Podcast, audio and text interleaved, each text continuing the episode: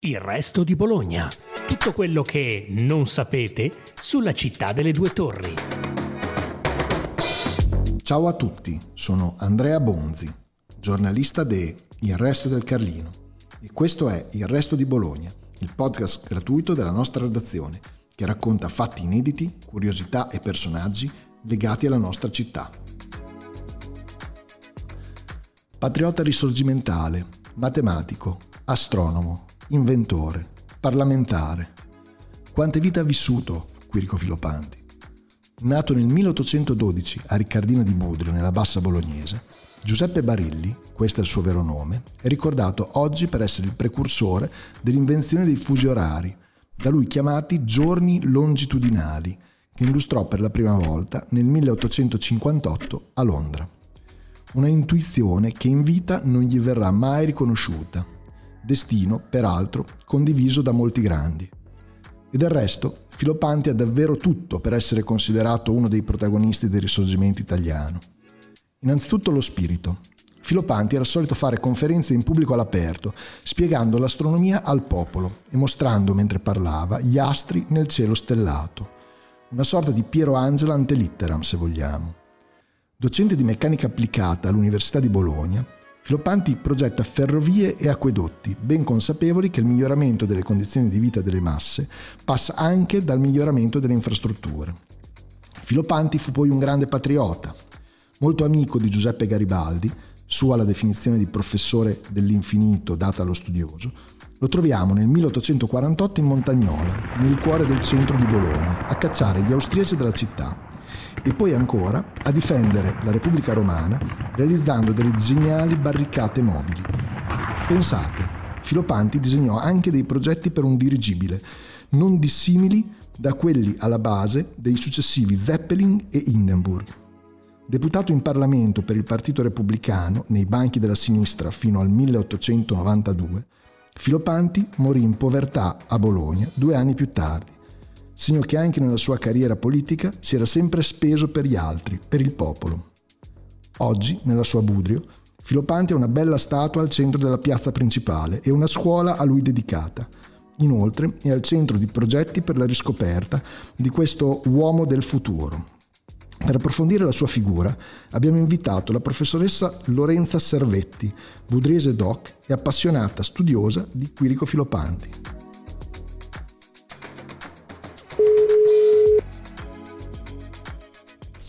Pronto? Pronto, professoressa Servetti, salve. sì. Allora, buonasera. Buonasera, buonasera. Allora, dunque, oggi insomma, parliamo di un personaggio affascinante, insomma, che lei conosce molto bene. Quindi inizierei subito e le chiederei, insomma, qual era il vero nome di Quirico Filopanti e perché venne definito il professore dell'infinito. Ecco, proprio per capire chi era Quirico Filopanti dobbiamo partire dal suo nome. In realtà all'anagrafe Filopanti si chiamava Giuseppe Barelli, era nato il 20 aprile del 1812 alla Riccardina di Budrio da una famiglia molto modesta, il padre era falegname, ma a 24 anni decise di prendere uno pseudonimo, uno pseudonimo che per lui però fu un vero nome, perché doveva rappresentare la, quello che lui sentiva di essere, la sua vera identità.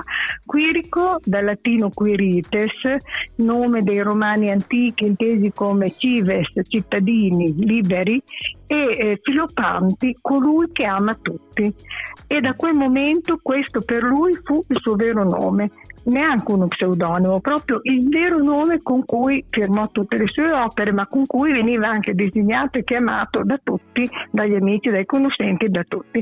E in questa scelta c'è già tutto un programma di vita e anche di pensiero professore dell'infinito. Professore dell'infinito lo definì Giuseppe Garibaldi nel 1871, riferendosi in particolare agli studi di astronomia che Filopanti stava conducendo. Ah. Allora, Filopanti considerava l'astronomia la più meravigliosa di tutte le scienze, sono parole sue, perché gli dava la dimensione dell'infinito.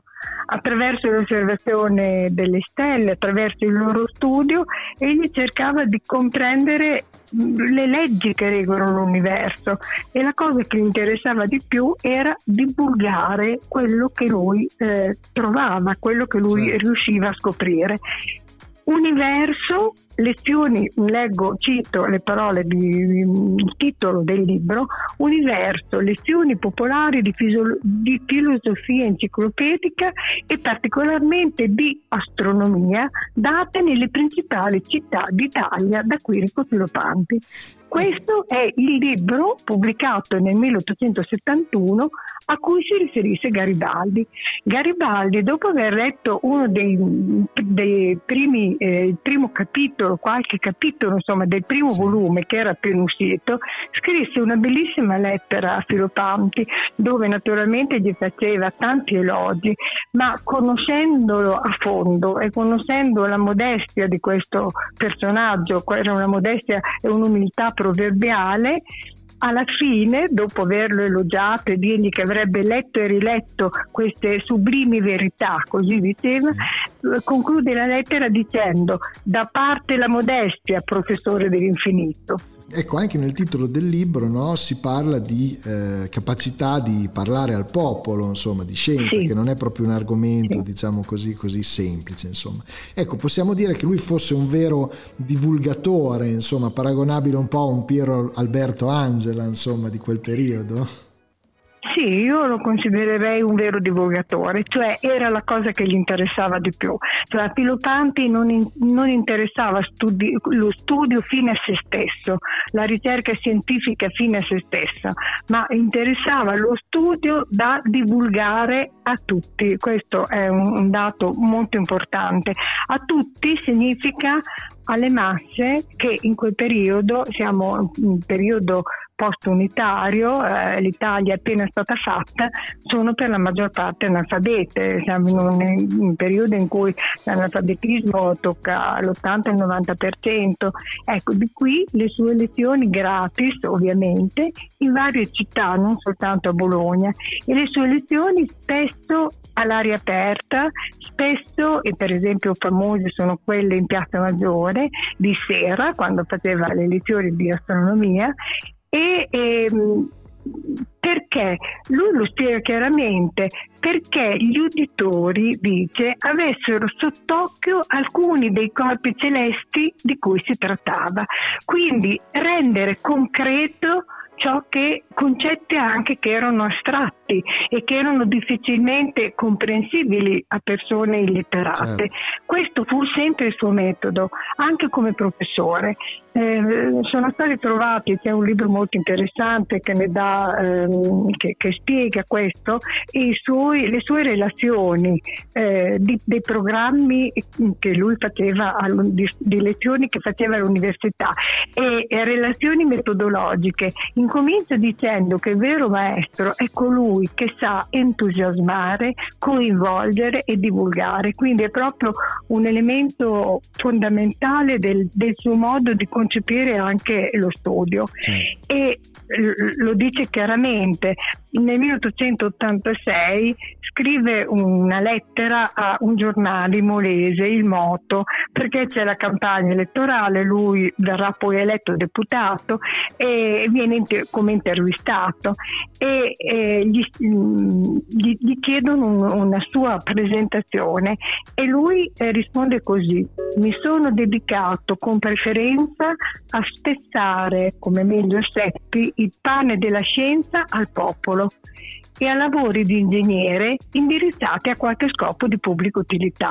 Ricordiamo che lui insegnava meccanica applicata all'Università di Bologna e nella seconda parte di questa frase che ho letto si anticipa un altro tema che gli era molto caro, cioè lo studio doveva diventare una scienza applicata a risolvere i bisogni degli uomini. Di qui i suoi studi di meccanica finalizzati ad una pubblica utilità. Quindi c'è sempre la divulgazione, c'è l'importanza eh, della conoscenza per tutti e quindi l'importanza dell'istruzione che lui mette al primo posto. Eh, lui sarà sempre grato al suo comune, al comune di Budrio, perché il comune di Budrio, lui era di una famiglia molto povera e venne accettato gratuitamente nella scuola locale perché fin dall'antichità, dal 1556 a Budrio abbiamo avuto una scuola pubblica eh, pagata dal comune in cui si pagava una piccola quota, ma c'erano quattro posti per bambini di famiglie povere che però erano molto attratti dallo studio. Uno fu Filopanti. A Filopanti però il comune pagò con borse di studio gli studi eh, superiori a Bologna e anche gli studi universitari e Filopanti fu sempre grato di questo perché eh, considerava l'istruzione come un elemento di progresso civile. E diceva che in uno Stato la cosa in cui si dovevano spendere più soldi erano, era prima di tutto l'istruzione, subito dopo, in quel momento lì, appena costruita l'Italia, appena fatta l'Italia, la costruzione di, di strade, di ferrovie, Struttura. di ponti. Dopo vedremo com'è attuale la sua visione, soprattutto in questi giorni così infatti, drammatici eh, che stiamo vivendo. Eh, ascolti, quali furono le scoperte di Quirico Filopanti, le sue intuizioni, a partire anche dai fusi orari? Allora, quella dei fusi orari è stata senz'altro la sua intuizione e la sua invenzione più importante, ma anche quella meno riconosciuta, cioè la paternità a Filopanti stata, dei fusi orari è stata data molto tempo dopo che erano già stati applicati. Eh, dei fusi orari lui dà notizia in un libro scritto in inglese, è ancora in esilio a Londra, ci rimane dieci anni il libro è Miranda, eh, che ha un sottotitolo, Miranda, c'è cose mirabili, che ha un sottotitolo amarissimo, eh, che, che, mostra come Filopanti era ben conscio di non essere capito dai suoi contemporanei. Il sottotitolo infatti è Finora inascoltato. E infatti nel, eh, in Miranda lui avanza la sua ipotesi, propose di usare un meridiano zero come, rif- come riferimento e di dividere la Terra in 24 fusi orari e la teoria dei fusi orari che poi nel 1883, dopo il eh, congresso di Washington, venne accolta come teoria ufficiale, quindi fu l'inventore di un tempo unico universale di un'ora ufficiale valida per tutto il mondo, ma la paternità non venne riconosciuta a Filopanti se non molti anni dopo.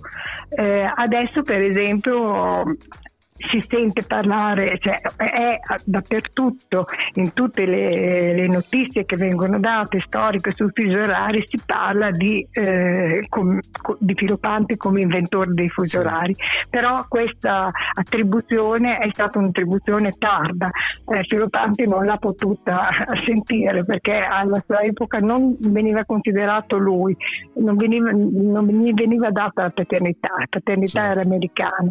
Quest'idea di inventore poco riconosciuto alla sua epoca di precursore, quasi non capito, è, mm, è molto forte, è molto forte eh, in Filopanti, la consapevolezza di non essere capito, così fu, anche per altre invenzioni, per esempio l'anno che era un anno stette negli Stati Uniti aveva inviato un progetto su un dirigibile con una capienza di 328 persone per poter attraversare l'America cost to cost.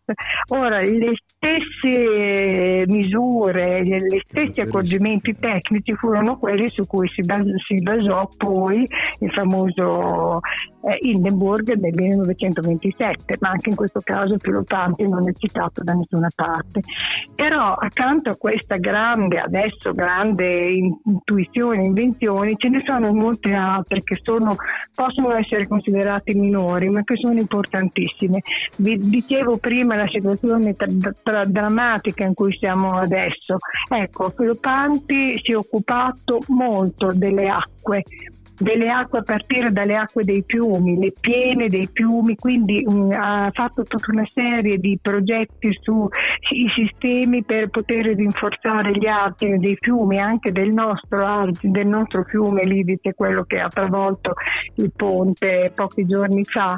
Era riuscito a ottenere quando era deputato anche un finanziamento proprio per ehm, rinforzare l'ardine, gli ardini dei fiumi e accanto a, all'importanza data a come venivano costruiti i ponti, come venivano e come venivano protetti gli argini, c'era anche sempre nel campo delle acque l'importanza grande data a quella che lui chiama l'acqua sana, cioè l'acqua potabile. Siamo in anni in cui le epidemie di tifo sono molto frequenti e quindi lui progetta eh, acquedotti pubblici eh, viene incaricato da una commissione ufficiale della provincia di Bologna e Ferrara per fare questi progetti e, e li fa nei minimi particolari, fa un progetto anche per il eh, comune di Budrio, Medicina, Molinelle e Argenta perché aveva questa idea intelligente secondo me di mettere insieme più comuni perché così avrebbero potuto spendere certo. meno ciascuno e avere una rete più completa.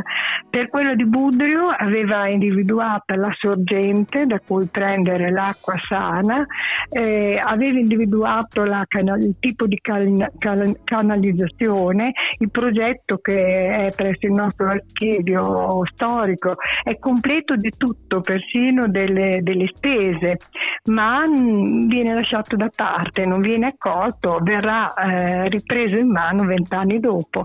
Eh, l'acquedotto che vent'anni dopo è stato fatto è stato fatto seguendo le, eh, le basi, le intuizioni di, di Filopanti. Progettò alcune strade ferrate nella, a Roma ehm, eh, e, anche oltre a darsi da fare perché venisse fatta la ferrovia anche a Budrio, la ferrovia Budrio, Budrio Porto Maggiore. Diceva infatti, come dicevo prima, che i denari meglio spesi dal governo subito dopo quelli per l'istruzione sono quelli impiegati a aprire nuove strade e nuove ferrovie. Ecco, anche qui fu un precursore a volte, anzi sempre inascoltato.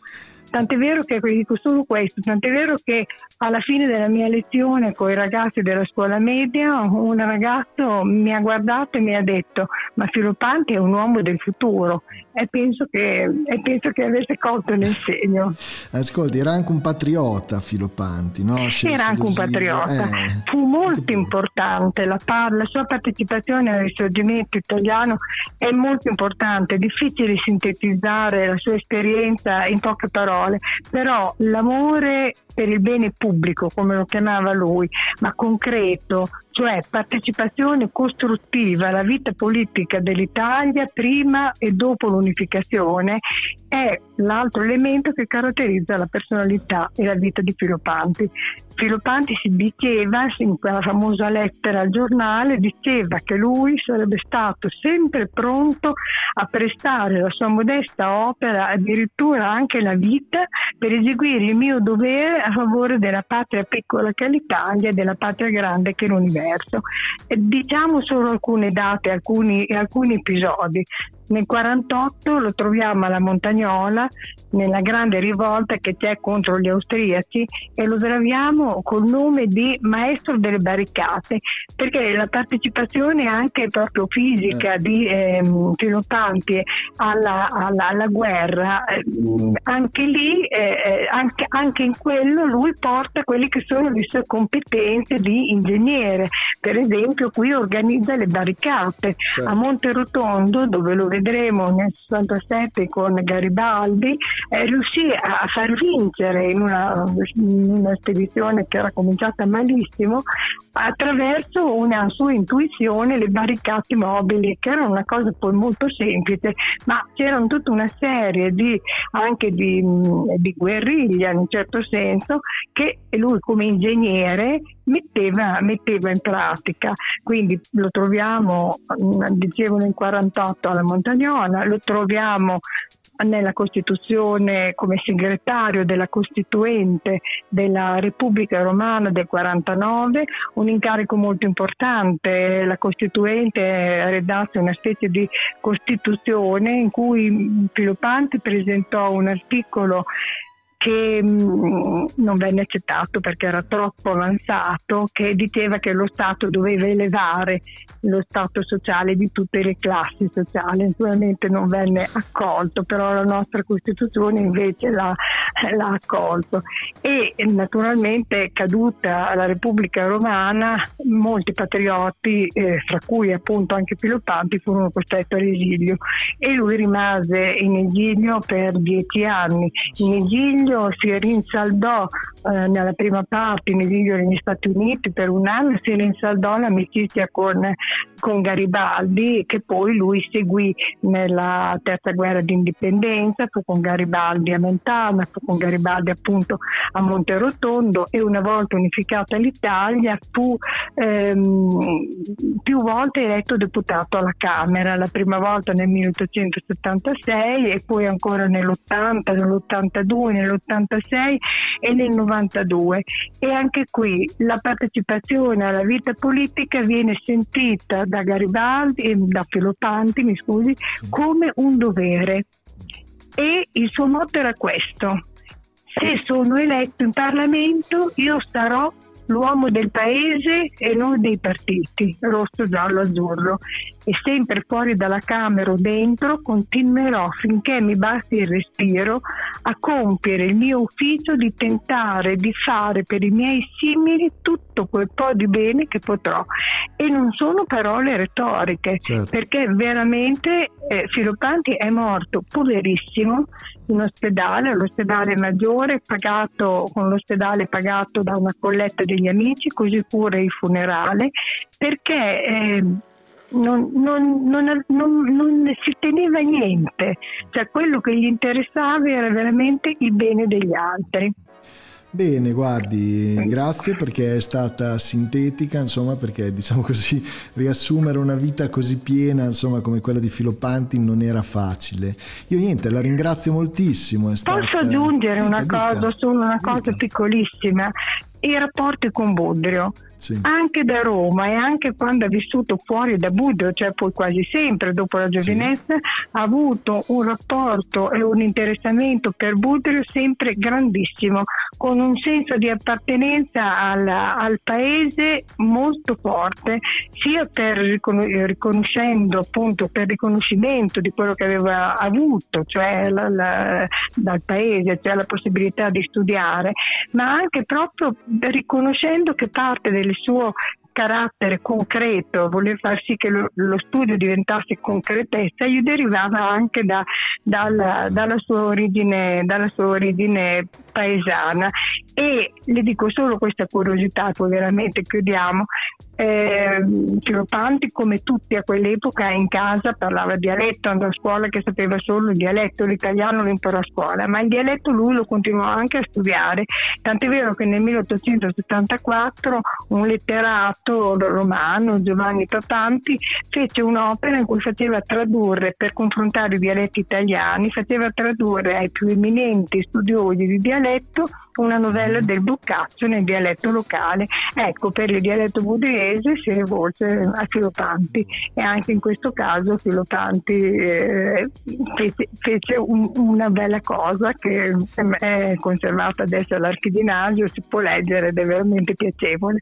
Bene, allora io la saluto, si figuri.